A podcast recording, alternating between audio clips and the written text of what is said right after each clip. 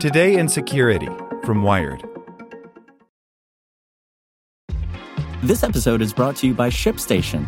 You know, some things take a lot of work, like sending little robots to far off distant planets. And just as that's challenging, so too is running a successful e commerce business, especially when there's so much to do. So I want to introduce you all to ShipStation. Now, I love using ShipStation because of its easy to use dashboard, which makes managing orders and printing labels a breeze and super smooth. Oh, and the customer service is just out of this world.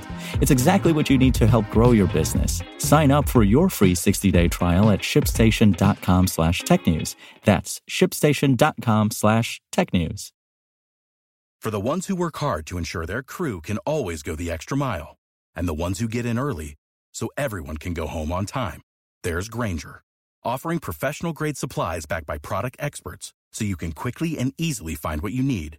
Plus, you can count on access to a committed team ready to go the extra mile for you.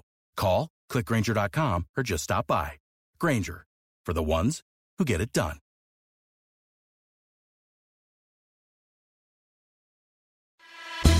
Here's today's spoken edition of Wired.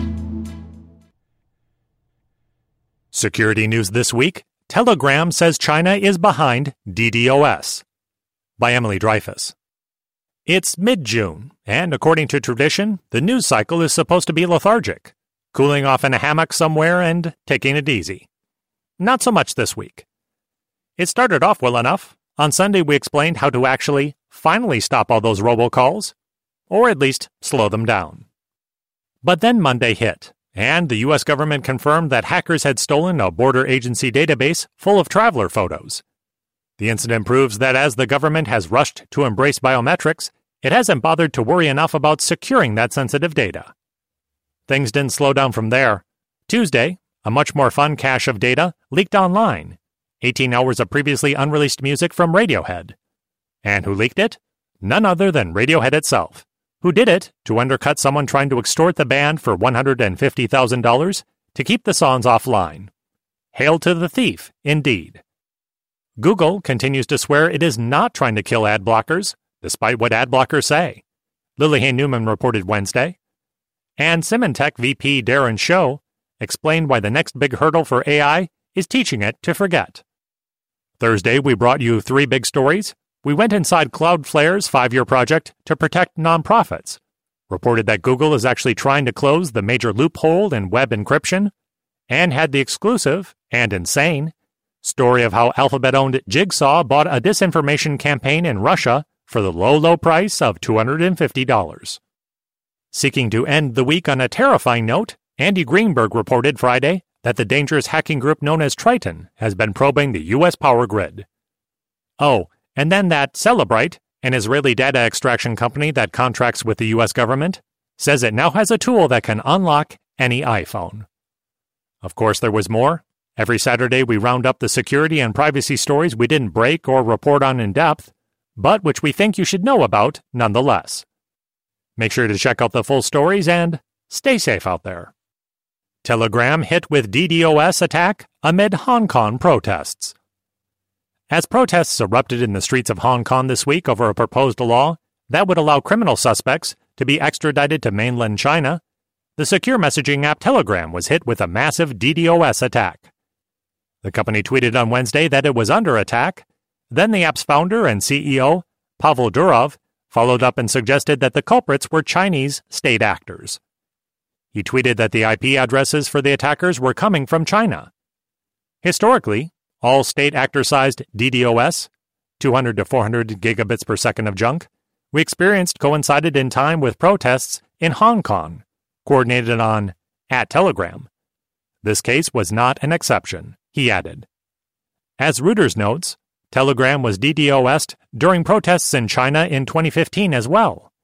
Hong Kong does not face the strict internet censorship that exists in mainland China, although activists have expressed concern about increased pressure from Beijing on the region.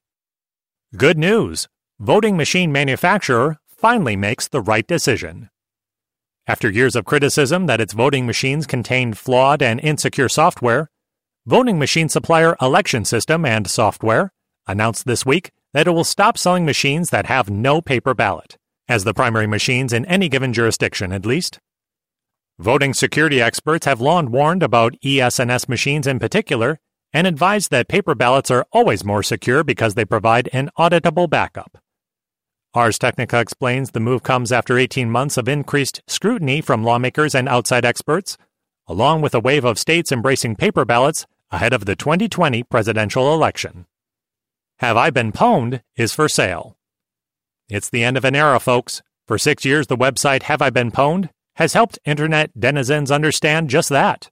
Put in your email address and voila! The site would tell you not only if your email was on any breached lists, but also which ones and why. Want to know if you were affected in the great Target hack of 2013? Check Have I Been Pwned. Same for the Experian breach, and literally any since security researcher Troy Hunt first created the site in December 2013. But now Hunt is ready for the site to grow up. In a blog post Hunt wrote, It's time to go from that one guy doing what he can in his available time to a better resourced and better funded structure that's able to do way more than what I ever could on my own. Hunt Needs to be careful, though. Since Have I Been Pwned itself is now a massive repository of sensitive information, people won't take kindly to it being sold to a corporate overlord who may not be as responsible a steward of their privacy. For the ones who work hard to ensure their crew can always go the extra mile, and the ones who get in early so everyone can go home on time, there's Grainger, offering professional grade supplies backed by product experts so you can quickly and easily find what you need. Plus, you can count on access to a committed team ready to go the extra mile for you. Call, clickgranger.com, or just stop by. Grainger, for the ones who get it done.